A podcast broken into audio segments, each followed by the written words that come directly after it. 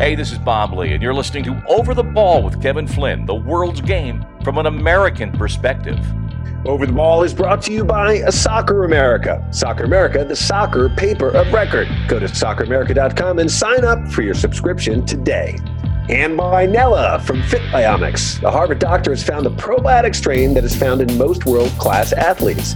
Not all probiotics are the same. More information on all our sponsors at overtheball.com slash sponsors. Hello, everyone. Welcome to Over the Ball with Kevin Flynn and Chris Shamides. So, Chris, I'm back in LA. You're in LA. Ken's in points uh, unknown, our producer, but um, no Premier League action this weekend, which was odd because I had to do stuff with my girlfriend over the weekend. It was it was terrible. I had to play tennis and go to brunch. It was uh, was really hard. It was really hard. So, uh, what did you do this weekend? When uh, well, you coaching? Were you on the road? No, we were uh, on at home for training uh, this weekend because we played last Thursday and then we play again this Thursday. So a week in between games. But yeah, really weird to be sitting here in the fall and not have Premier League games. Not have a Premier League games and then uh, thinking about the World Cup. Let's talk about that a little bit as we're moving forward here with U.S. men's national teams because I have a, a bunch of questions about about coaching and everything and how you pare it down and how you pick players, especially when you don't have a lot of lead time um, you know, coming into it. But first, uh, no Premier League games because of the death of Queen Elizabeth. So, um, our uh, thoughts and condolences to the royal family. Prince Charles finally has a job. He's now King Charles. Uh, he's in his 70s and he's employed, It's kind of like me. He's his first job.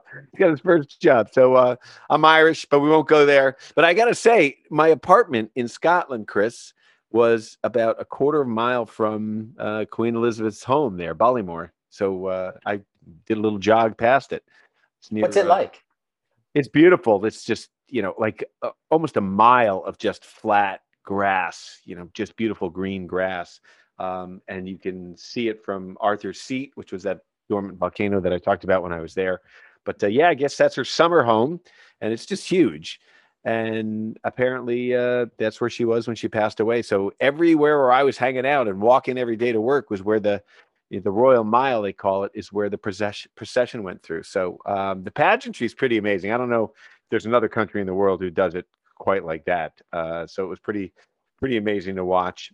And then the uh, the King, King Charles, went to uh, Northern Ireland uh, yesterday uh, or today, no, this morning, and uh, gave a great speech. So we'll see what happens. Hopefully, um, you know, what is it? The death of the Queen, long live the King, or something like that. I don't know anyway. Well, yeah, the cancellation of the games is a big deal on short Huge. notice. Yeah. And then and then, you know, the the King Charles now he's he's not a, a younger person, so that may happen again at some point in the next whatever, 20 years. And you know, do they does the society come to a halt every time this happens?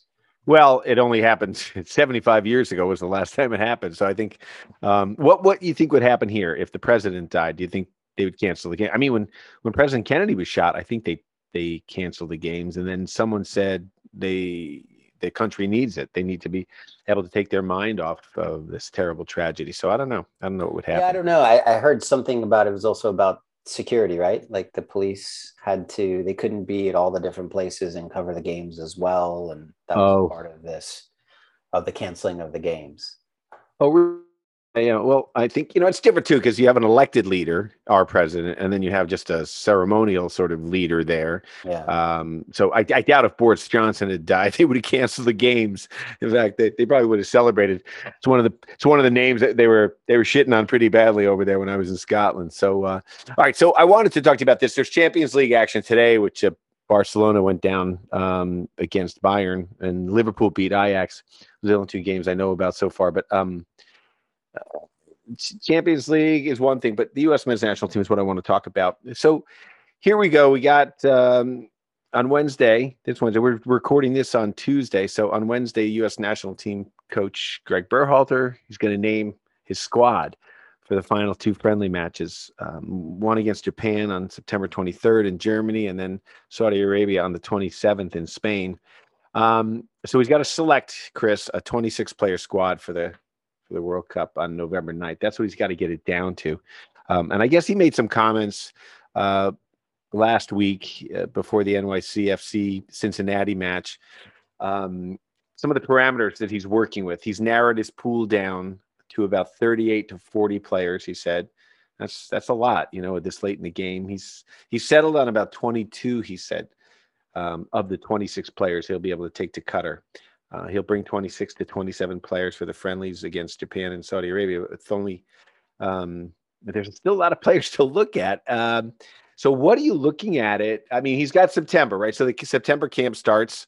Uh, what does he do there? You, are talking like five players are looking for positions. Are you looking for guys who are peaking, guys who are injured, not injured, uh, attitude? You bringing along some young people. You know, all the considerations you have to make as a coach.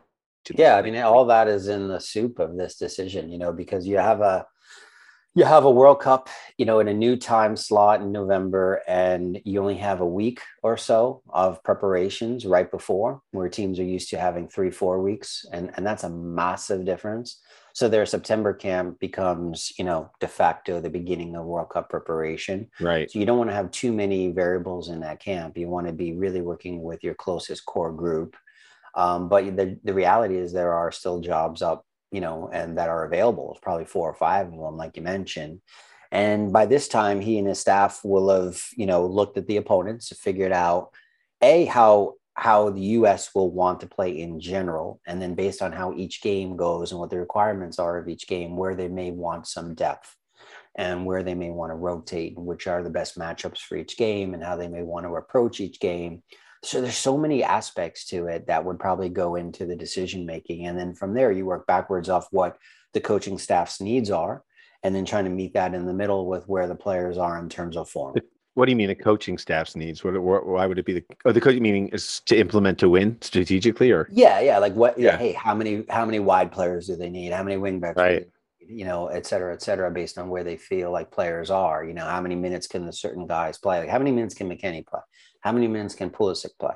Right, like there's a variable to that if they're not playing their regular football each weekend. So, you know, you talk to these players in real time. Obviously, if they're at the biggest clubs, they absolutely should still be fit, even though they're not getting match play. They right fit for the 90 minutes. That's what these big, these big clubs have the resources to ensure that. But you now you're trying to just kind of meet the whole group in the middle with what the team tactical needs are in, in terms of roster positions with where certain players are in real time. And you're just blending those thoughts. How long is the September camp that they have? I believe it's only a week, seven to so, 10 days. Yeah. So, I mean, th- that's not much. Uh, you're talking about browning the edges of, of, the players is sort of the ones you're taking and not taking.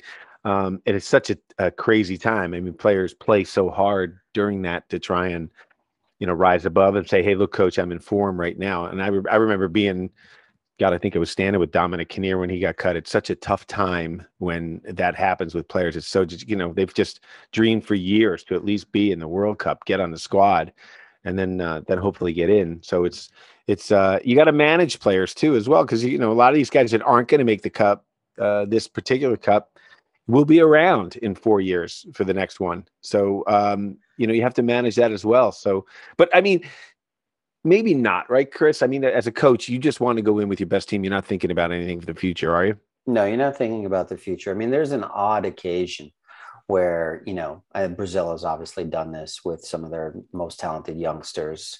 Um, you know like a young ronaldo or something you know where where you you feel like you have a good core group and you're willing to sacrifice the last roster spot in your team for the future star so he can get his feet wet and see it and experience it. Right. I, I don't know if we have that luxury nor do we have that player potentially. So we probably just need to literally pick the most efficient roster possible. But think about how the you know the whole lineup has changed since covid and the last you know non-qualifying round that we went through. I mean, John Brooks, um, he hasn't played since the third game of qualifying. He's over to Benfica now. I think he waited too long to make that move because he's on the reserve squad there. So I think he's he's out. Uh, Cristian Roldan, who was sort of on the cusp, uh, was taken for a bunch of different reasons uh, along the way here. Uh, he's sidelined following a groin um, uh, injury and then surgery. So, I mean, uh, and then you have the goalkeeper situation, which you know, Zach Steffen moves to Man, you know, from Man City to Middlesbrough um, with the intention of getting regular playing time. Um, but then he has a knee injury, so that's kept him out of Borough, uh, out of the lineup since August 20th. Um, and the backup now, Liam Roberts, uh, a fourth division keeper, is is playing well in his absence. So I think, yeah, I think that kind of answers the question. I mean, I think Zach Steffen, Matt Turner, and, and uh, Ethan Horvath will probably be the keepers, I think. But I think Turner will start, though he's not getting time either. But he's not. Uh, he hasn't been injured since that the that crazy toe, uh, turf toe that he had. Yeah, I think the goalkeeper position, which we thought was somewhat stable, has been turned upside down a little bit. I mean, it, Yeah. it could be that the shuffle, you know, the, the the personnel might stay the same with the three that you just mentioned, but the shuffling of the deck may really change. You know, I, I don't think that Zach Steffen leaves Man City to get more playing time. I think he was forced to leave basically, and Oh, he had to leave. Yeah. yeah, he had to, you know, land on his feet and try to get time. I'm not sure how fit he is right now. And I'm not sure he can trump anyone in the list, you know. So if Matt Turner is a number one, um, that's that would be great, but he's not getting regular minutes either. So you, you always wonder a little bit about sharpness there and game sharpness. But those are our guys. You know what what else are you gonna do at this stage? It's Well, hard to- Horvath is playing, so perhaps um, you know maybe he gets to start. Maybe. I mean, I've always liked him. I, I don't know Yeah. if on paper they look at him as a number one, but Yeah. I'm not sure how you know Coach Berhalter will will handle that. I, I know he came out recently with some words about the forwards, and you know, I don't know if you saw that, but was saying something along the lines of, well, where you know people need to play well to get picked up and stuff like that, and the media ran with that as a as a call to uh, you know motivate the forwards, which. I mean, do you really need motivation to make a World Cup? No? You but you- But you know, this is what you're saying in form. You know, now we're talking about keepers. You know, you watch the hockey playoffs, and it's all about a goaltender's form. Uh, you want a goaltender or goalkeeper in our situation in good form because man, they'll win you some games. So you hope somebody hits a hot streak, and you can't tell if they're hitting a hot streak if they're not playing. Um, as far as the forwards are concerned, you know, uh, the, uh, the the not the media because the media sort of knows a little better, but sometimes people just react to these um, these godsends that come, these strikers, these young people that come through, and you know, like Ricardo Pepi, he made his debut for I think it's called Groningen. Um, one they had a one 0 win, and he came off uh, off the bench in the second half and assisted on a winning goal. So, so he's getting some playing time now.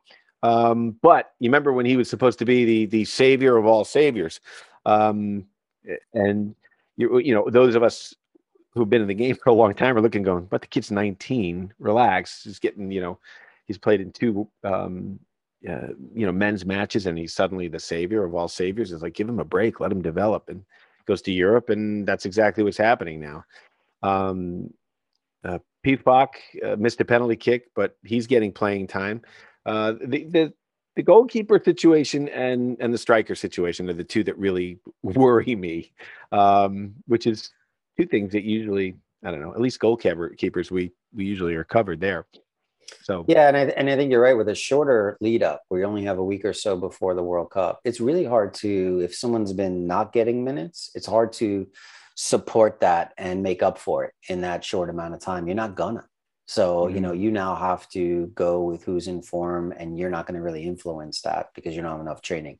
So, with that being said, you know, you got to ask yourself, I think, as a coach, whether or not you're how, how much you're going to value form mm-hmm. versus hey, I know what this player's quality is, and I'm going to hang my hat on that. And I think every coach is different. You know, I think someone like, I don't know, I'm- and I don't want to put words in people's mouths, but someone like a Bruce Arena would probably say, I don't know, The form is less important. I know, I know what his qualities are. He does need to be somewhat playing and training, of course, but I know what his qualities are, and I'm going to have, give him confidence to to get to that level. Um, and some coaches are really, really good at that. You know, so it'll be interesting to see you know, with Pulisic and how much or how little he's playing in these lead ups, um, how much they lean on him. I don't think we have a choice. I mean, we have right. top tier group of talent, and whether or not they're getting minutes with their top team with their teams or not, they need to play. McKennie's back in. He's playing. A Pulisic, let's see what happens. I'm not sure, but you know, he's obviously in the roster. I think what's been talked about lately, I think we talked about it last week on the show, is do you start Pulisic uh, at this point, or do you have him come in, you know, 65th, 70th minute, uh, and Yeah, that way? But you have to. Who else? You, who are you going to start ahead of him? Who's more talented? Right. Well, Aaronson, Musa, you know, and the there's the, the midfield I feel pretty good about. Yeah, I'm not sure Um, about McKennie's being a part of the Juventus future. I mean, he I know he came off the bench and, and had a goal last week, but there's also talk that he's been shopped to Man United.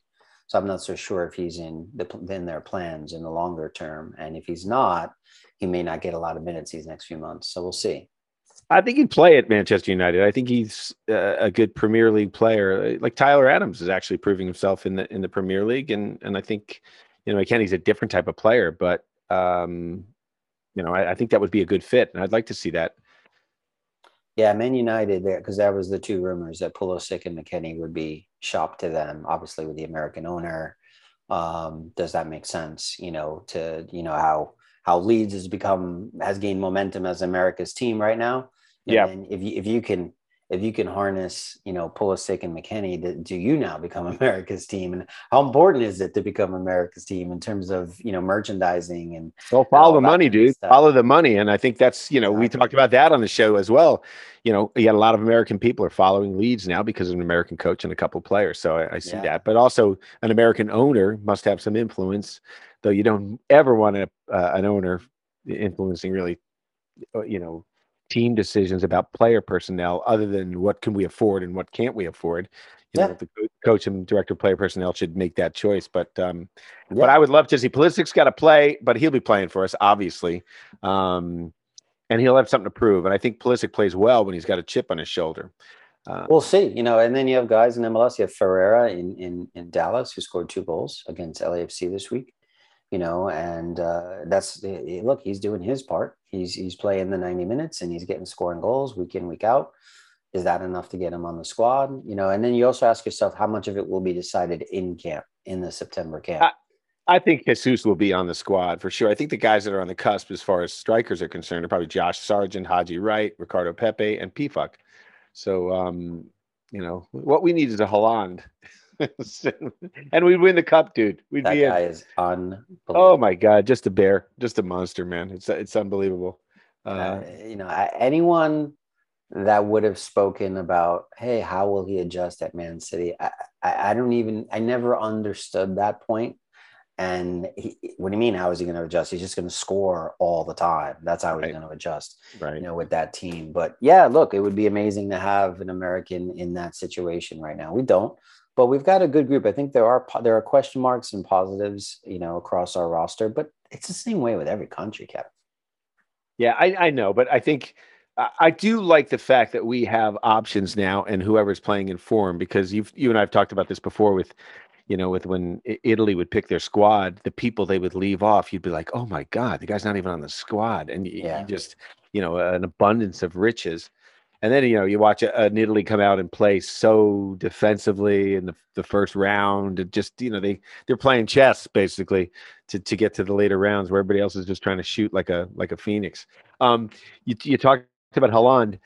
FIFA 23 Premier League ratings have come out. Where do you think Haaland rates in that one? I don't And the second question would be, who do you think is number one for the FIFA ratings?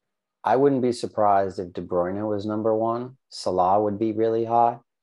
Haaland Salah. got to be yeah. Salah, Salah. Salah. I think you, you said like salad. I think you're, you're thinking about your Salah. lunch. I always get confused with Sane and Mane. I always get those two wrong. Well, yeah, exactly. Yeah, exactly. I did too, but not anymore now because they're they're they're gone. But I think Where is um, Haaland? Haaland is number eleven. Eleven. Yeah, Who's one? You you guessed it correctly. You knew it. It was De Bruyne, man. Because no, I didn't. I didn't. De Bruyne's a playmaker. He's getting assists and he's getting goals. And uh, yeah, I mean, he's the type of player I think sometimes classically you would not notice, you know, because he just does so many things so well. But he puts the ball in the back of the net. I, I mean, eh, you know, that midfielder who has got that that great touch and that great vision. Um, sometimes, uh, you know, doesn't always get the the thing that the strikers get, which everybody just like the goal winning Yeah. goal and the But he can do everything. That's I mean, Yeah. you know, I don't I don't do the FIFA thing, the the the rating thing, but like eh, he he's one of those really unique midfielders that has evolved to a place where every aspect of his game is a strong point. And there's very few players who are that well rounded. Who else is in the top five? Uh, let's see. Let me look it up here. Um, number one is De Bruyne. Two is Salah. Three is Virgil Van Dijk. So you're not No talking just goals and assists. Oh yeah, man. Come- Come well, on. I don't know about this year, but in you know past years, I mean that central defender came in and he changed the nature of the game. I mean, he made Liverpool suddenly who they were. I really believe it. It all kind of codified around. I disagree. I think their game model, like he suits their game model perfectly, so he's able to shine. Mhm. But like he didn't bring them there. That's how they chose to play, and then they recruited him to be a plug and play player in that system, which is smart because he fits that system perfectly. dude, he's got striker speed. He's uh, positionally, uh, you know, as an Italian, you should know this. He's not good Positionally, he's- defensively. He's not as What? good defense. He's not as good defensively as the Chiellinis of the world. If we're going to talk about that, Well, But- Chiellini's a little more one-dimensional, I think. Uh, as overall, one-dimensional in the sense that he's an amazing defender. right, right. But you need to do more than that coming You're out of the back Van now. Dijk is amazing. Well, Chiellini is a, is a solid passer of the ball. Did you see his assist this week? Oh my God, Yeah, Chiellini's unbelievable. Yeah, yeah. That's what I mean. Like, and that's like he doesn't even get asked to do that week in week out. Yet it's in his tool belt. What I, I never, I, yeah, whenever I shit on Italians, I know you kind of get really kind of worked up. You want me to shit on the French every week? I just I like defending, and so like I mean I'm willing to give Van Dijk his credit, but I don't think we should say he's the most amazing button down you know defensive defender ever. He's just no, I perfect for the Liverpool system. Wow. Okay, you were quantifying it there. So, uh, and let's see, Ronaldo's number four. He is? Um, Yeah. Where's Messi? You- uh, Messi's not on there. I don't. I don't see Messi. He's got to be on there. Is- no, it's Premier League, dude. Stay with me. What was that? Oh, like yeah. a test? oh, I it's a premiere. Okay, Have a it. cup of coffee. Um, you know, uh, Sane scored a couple goals today uh, for Bayern um, as they beat Barcelona. And there's a kid who had some sort of, you know, uh, problems when he's at Man City. I think controlling himself, playing within that system because he was a fantastic player and he just didn't quite do it under Pep. I think he got under Pep's skin a little bit. And this is what we're talking about with whether Pulisic or Tyler Adams or all these young players. You know, part of the equation is going to a place where a coach can make you develop better. That should be part of the decision. I mean, like, you know, Ronaldo making a decision about where he's going to go is very different than a young player where you're still in development. Um, so, you know, here he is. He just carved up the the Barcelona defense. I mean, he was he was pretty amazing today. So I like to see that. And you know, you always see like um, you know, De Bruyne was at Chelsea, Salah was at Chelsea, and the the, the coach just doesn't um doesn't respond to the way they play and and they they move on and then Yeah. uh, they, into greatness. Yeah, I mean, there's a lot of different parts to that. One of it is just timing, like where you are in your career as a player and how what you're bringing to the table fits with what that team is doing in that particular time or that coach is doing. I think with the Sane Pep thing, I would love to know more about that. You know, I mean, I think Pep does best with players that are younger, players that he can control, and players that are very willing to be detail oriented. And so you start to ask yourself, where in that list does he not fit? I mean, he was mobile, talented, young, maybe didn't give in as much or didn't want to be so detail oriented. Maybe that's where they butted I, heads. I think bit. it was I think he had a problem in the locker room. I think like sort of hot headed. So um, you know, that was the problem. He didn't like to be taken out or something. Um, but you know, it's funny the coach never gets called, sort of called on that stuff. Um, Yeah, but like So- a lot of players don't like getting taken out, and this is like a pep thing, right? Is like you have to be. I don't think this gets talked about enough. Like you, if you play for Pep, you have to submit to Pep. right. And there's a lot of players that don't want to submit, you know, whether it's because of ego or disagreements with how they think they can play uh, or should play. And so now I think it's self filters where if you're not willing and able to, you probably shouldn't sign there. But Right. there's that overlap where, like, you, if you inherit, if he inherits certain players, it may not go well all the time. You know that reminded me of? It reminded me of, you know, reading a story about uh, Michael Jordan with Phil Jackson, where he basically was the players stopped running off the ball, as we would call it in soccer, in basketball, you know, filling the lanes and everything, because Jordan would sort of do things on his own and he was great, you know, Mhm. perhaps the greatest, right? So, what Jackson said to him after they had lost in the playoffs, he sat on the bus even, and, and Jordan was crying. And basically, Jackson said, Look, you have to, you're great. Uh, you can be one of the greatest ever, but you have to play within this system to keep everyone involved, you know, whether it's Pippen and Rodman and all that. So, um, you know, that's, that's, I think what you're sort of intimating with, with, with Pep. He's got a system. It's beautiful to watch. They wear you down. They put in goals. They control possession. And sometimes the individual player doesn't always come out um, as much because uh, because you're playing within that system. But they win, and I you know I think they're going to run away with the league this year. You agree? Yeah, I do think that they can and should, and I think this is their best chance at a Champions League um, with Yeah. In that team. Uh, I, you know, I, I don't know about the Jordan comparison, you know, because at the end of the day, I agree with you about you know the the whole story, you know, how he had to buy into the team culture and moving of the ball, Right. et cetera, et cetera. But it, the NBA at least is a sport where you could probably still go home with your 27 points a night and and move the ball around you know, and certainly Jordan was talented enough to do that. You know, in in in football, it's you know, uh, are you going to bag all those goals? And that's why Ronaldo doesn't play for Pep. That's why Zlatan doesn't play for Pep. It's why Pep didn't go back and grab Messi after Barcelona because they would not submit the same way he needs players to submit. Wow. It's an interesting dynamic. I don't know any coach who wouldn't take Messi at any time. I guarantee you, behind Really? those doors, Pep would not take him. When Pep, when Messi left Barcelona, there's no reason in the world why Man City would not sign him, and the reason is because Pep didn't want him. That's interesting because you never heard him linked to Man City, and they're Yeah. pretty much linked to all the biggies coming out. Yeah. Of course, Um, yeah, Lewandowski- he wouldn't fit in their game model. He doesn't defend anymore. He doesn't move the amount that he needs to move. And as much as Pep would publicly say, "Oh my gosh, of course," but the money, I don't know, and the yeah, yeah. He played the game right. like bottom line, That's he didn't. interesting. Um, I'm gonna go back to the national team a little bit. Brenden Aaronson, man, he's he's doing it. He's doing it in the Premier League at a level. He uh, represents the country pretty well. Represents Leeds pretty well. And you know, there again, you're talking about Jesse Marsch bringing players along and giving them the confidence to do what they do. Um, Tyler Adams has got uh, you know has won the fans over as well. So uh, a new day for Yeah, soccer. no, look, he's easy to root for. He's fun to watch. You know, I think from at least from a coaching perspective, you do your due diligence to select players, and then when it's you know when it's bottom line time to perform, you know, you always have this short list of guys or or, or women that you'd say, well, you know what, no matter what happens, if I'm going down, I'm going down with this crew. You know, and these Right. are the players that I'm going to lean on. And to me, he's one of those guys that you'd be willing to go down with because he just gives everything. He's sharp, he's alert, his effort is so high, and he's just a good team person. There's not ego involved there, and he's willing to work for the group. So to me, it's hard to leave him out of the team. I would imagine he's either starting or playing significant minutes across the three games. You know what I, you know what I like about the player? He presses, um, you know, the back line. He presses, you know, the opposing team's back line pretty well. He's quick. He cuts down angles. He reads things well, uh, and it creates havoc uh, sometimes with somebody that quick uh, working that hard. Josh Sargent from the central position cuts down angles very well, I think, but he's not as quick, so it's not as impactful. Yeah, but that's also how Leeds is playing. So you know, Yeah. there, there's a different dynamic to how they those two teams press.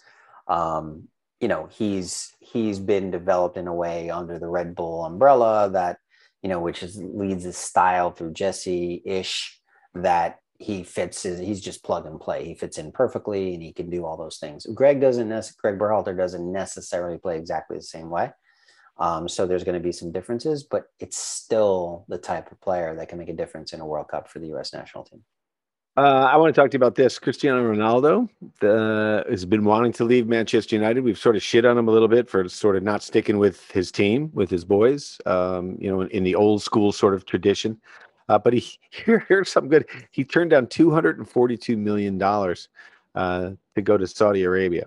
And I got to respect that because, like, look, I've not been happy with the golfers that have taken that money. Mickelson, you know and i mean at what cost? How much money do you want? I mean it's it's like how much money can you spend? Do you have any moral compass or anything that's right? You know we've talked about soccer and the world cup and fifa and how you can literally change countries and change lives if uh, you don't reward teams for for for doing bad things and or countries for doing bad things and that whole they jumped the shark with the Qatar you know, you know uh, world cup presentation there but so i think like why yeah, I'm glad he didn't go, but at hundred forty-two million dollars, he's got enough money. He's got enough money. Like we talked about this last week as well. He wants to play in the Champions League. I get that, um, but also, can't you take your team to the Champions League maybe in the next one? And and wouldn't that feel a little better?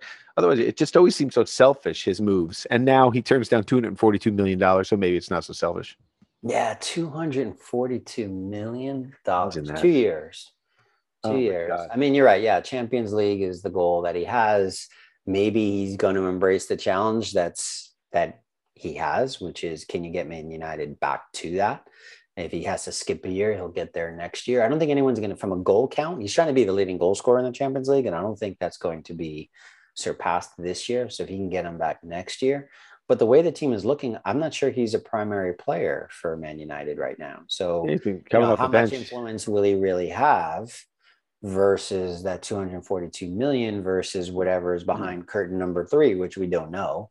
Um, because there's also a January transfer window, right? So like that might right. be something that he could look at as well as a next step in this process.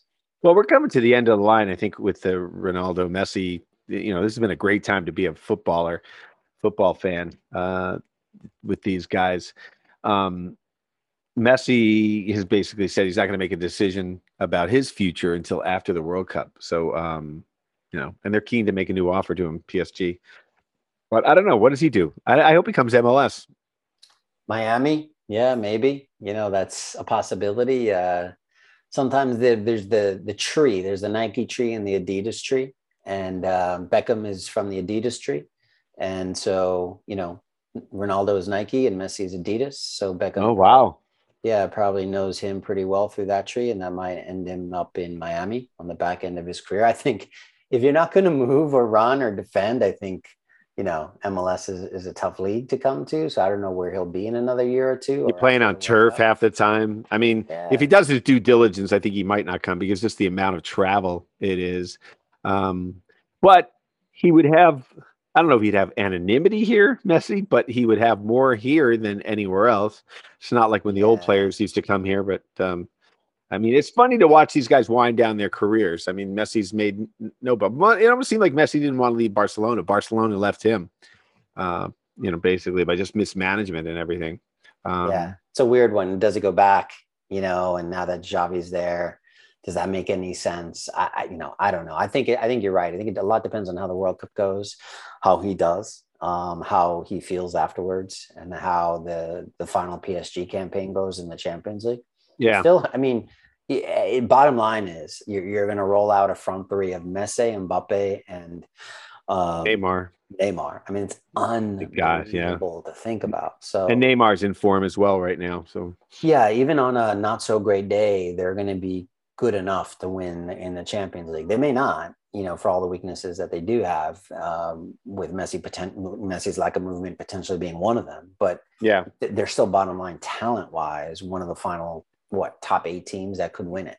Yeah, but they they haven't done it. They've certainly underachieved PSG. They've thrown enough money at it, so uh, maybe maybe this is their year. But again, like you said, I, I, my money's on Man City because I just don't see them. That's you know they were playing without a number nine, and and and beating everybody. So yeah. now with Haaland, I mean, it's almost it's ridiculous. Well, that I was going back to what you were saying about Messi and Ronaldo kind of starting to phase out. Like, I really kind of think back to those days when he was at Barcelona and Ronaldo was at Man United. I mean, uh, at Real Madrid. Yeah. And they used to play two Clásicos a year and everything would come down to the wire every year. And like they're going for the golden boot. Like that was, those are the best days. Yeah. Those are the best days. And I think Lewandowski's gotten the short shift here because I mean he is a player, man. He, he didn't do anything today. He missed a couple of opportunities. I think he was perhaps a bit in his head being back at Bayern for the first time. But I mean that dude is a finisher, um, you know, and and has played so well the last couple of years. And then you know he's ranked like third or, or whatever for the uh, for the Ballon d'Or. So it's uh, he must be annoyed. He may be hoping this is his year at Barcelona because he's certainly put them back in. Not today, obviously, but um, he's put them back into at least you know contention. Yeah, remarkable player inside the box. Absolutely remarkable, world class, and fit, strong, experienced, fast, physical, tall, big, amazing. What a profile. You know what's bugging the shit out of me though? I got to say this: the whole offside thing uh, with a person's clearly in an offside position, and they let the play continue. I mean, clearly in an offside position, and I just, for the life of me, I do not know what the logic is there. That we'll let the let it play out, and half the time the players are kind of going half in, half out, and um, you know uh, Van Dijk took a ball to the face um, today, you know, and and gets pissed because I I don't blame him because the guys there were two guys offsides, and and the flag wasn't raised until the play sort of petered out. So uh, there's two get a ball in the face and petered out in the same sentence. So reminds me of your of your prom. So, so I don't even know. I don't even know what that means. so, what's the logic behind not you getting a ball in the face, but but uh, with with the offsides. Wow, what a uh, segue. Oh, uh, so I'm going to talk about the offside part to that question. yeah, sure. Okay, Yeah. this is I, Uh, was, I was out of bounds. yeah. So you're offsides. no, I mean, I, I think what they're trying to say is like, hey, sometimes we get offsides wrong. So let's play it out. We can always circle back and take the goal back, but let's let it play out so that a goal can be scored potentially and then review it. Um, but it does lead to awkward decisions and situations. And you're right. an awkward an awkward play like you you you know that sort of staggered step and and everything and i think that all of my point is i think in the premier league they're trying to say now if it's an obvious offsides way off you know make the call uh, yeah, throw the flag yeah. up Th- Like- there's that, and then there's also sometimes when you let that play continue, because sometimes it's a through ball or something, it could lead to a collision with the goalkeeper, and that Right. completely unnecessary collision potentially. So yeah, it's but it's also like if a player is offside but not necessarily deemed to be involved in the play, are you are we going back to putting that flag up like we used to? So th- Yeah. in real time, it's hard to assess all those things. So I understand how they've gotten to where they are which is okay, we can't always assess everything. We don't always get it right. So let it play out Right. and then we'll circle back and get it, figure it out. But even in the last few weeks in the Premier League, they've been up and down about these rules and how uh, certain goals have stood and certain goals have not. And, you know, I, I, the frustration is with the discrepancy and how things are unevenly, you know, handed out each week. And, and that's what VAR is supposed to overcome. So it's, it's almost like we're back to square one. It's an odd time. yeah hey i thought about you because uh, Jorginho, chelsea's Jorginho, uh, said if you want to blame anybody for Tuchel sacking it's us Of course. players. I love it. You know, we're gonna know most, you know, you can tell that I think Jorginho played well under Tuchel, especially early. Um, I don't know what happened. The wheels definitely came off the bus there uh, at the end. Um, but uh, it's nice when a player owns up like that because it, it is the pressure is just, you know, unbelievable on a coach. Yeah. Yeah. I mean, at the end of the day, the coach doesn't play. So, you know, if, they've professionally put the players through the paces in training in a smart way, if they have prepared the match properly and laid out the plans, no one's perfect. But if you get all of that for the most part correct, then the torch passes to the players. And besides in game substitutions and maybe some tactical tweaks, uh, which can be overestimated at times, Yeah. the players play for 90 minutes and then there's loads of plays to make and loads of plays to not make. And if they're too inefficient with those there's no coach who can correct that. So you know you have to uh, try to get to how do you win a champions league and you're out only a couple of months later you know? So Yeah. you- have to ask okay yes that's the culture of, of the club but at the same time it is a new ownership. So i think there's probably a byproduct of a new ownership group that wants to clean house and truly start fresh with their own people um, and and you start making these decisions and leaving money on the table. And you know these are the kinds of things that executives have to make owners have to make decisions that they have to make. And we, we see this now across all the big sports. Yeah i mean we have a situation this week where in college football they fire the coach at nebraska and Two games in, right? Two games in and if he i think the buyout was 15 million to fire him and if they waited two or three more weeks they would have paid seven and a half million so seven and a half million dollars to get a two week head start on firing someone so what is that a game or two you know and that God. seven million seven and a half million dollars And I think he lost the game by a point or two. Uh, it was a lower ranked team, but I, I forget it. yeah Like it's a game like you can't Texas. lose Texas Tech, I think, they played or something. But um, well, and you know, the problem is then the college kids' tuition goes up, you know, and then they're they're always like the highest paid uh, employee of the state. Uh, you know, it's really ridiculous. It's gotten out of control. There's Yeah. there should be, so, especially a, a an institution that's uh, you know public, public basically university. It's it's uh, it's crazy. Yeah. You are not at a public university. though. You're at a private school. What do you got coming up this week? You have a game Thursday.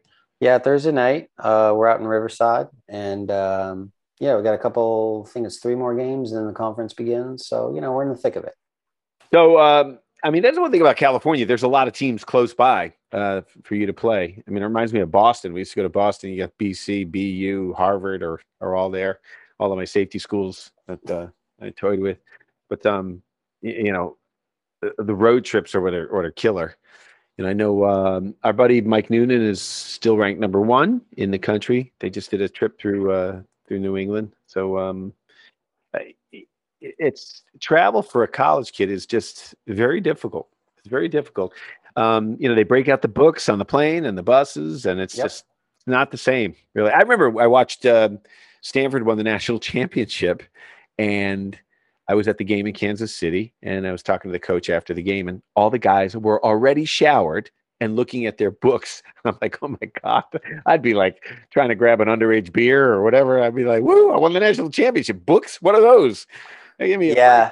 You know, I've gone to the Final Four twice as a coach, and like Yeah. one of those, the finals were the week, final exams were the week of the Final Four. And Yeah. second occasion, the final exams were the week right after the Final Four. So, Right. like, imagine you win the national championship on a Saturday night, Monday morning, you're sitting down for a final. You Yeah, know, exactly. so that's the reality of being a student athlete. And of Yeah. people don't hear those things, but that's the reality of it. Well, how many of the football or basketball players are sitting in class Monday morning? It's not happening. Maybe two of them. Andrew Luck would be sitting there, and then no one else. Yeah. No, no Um, comment. Yeah.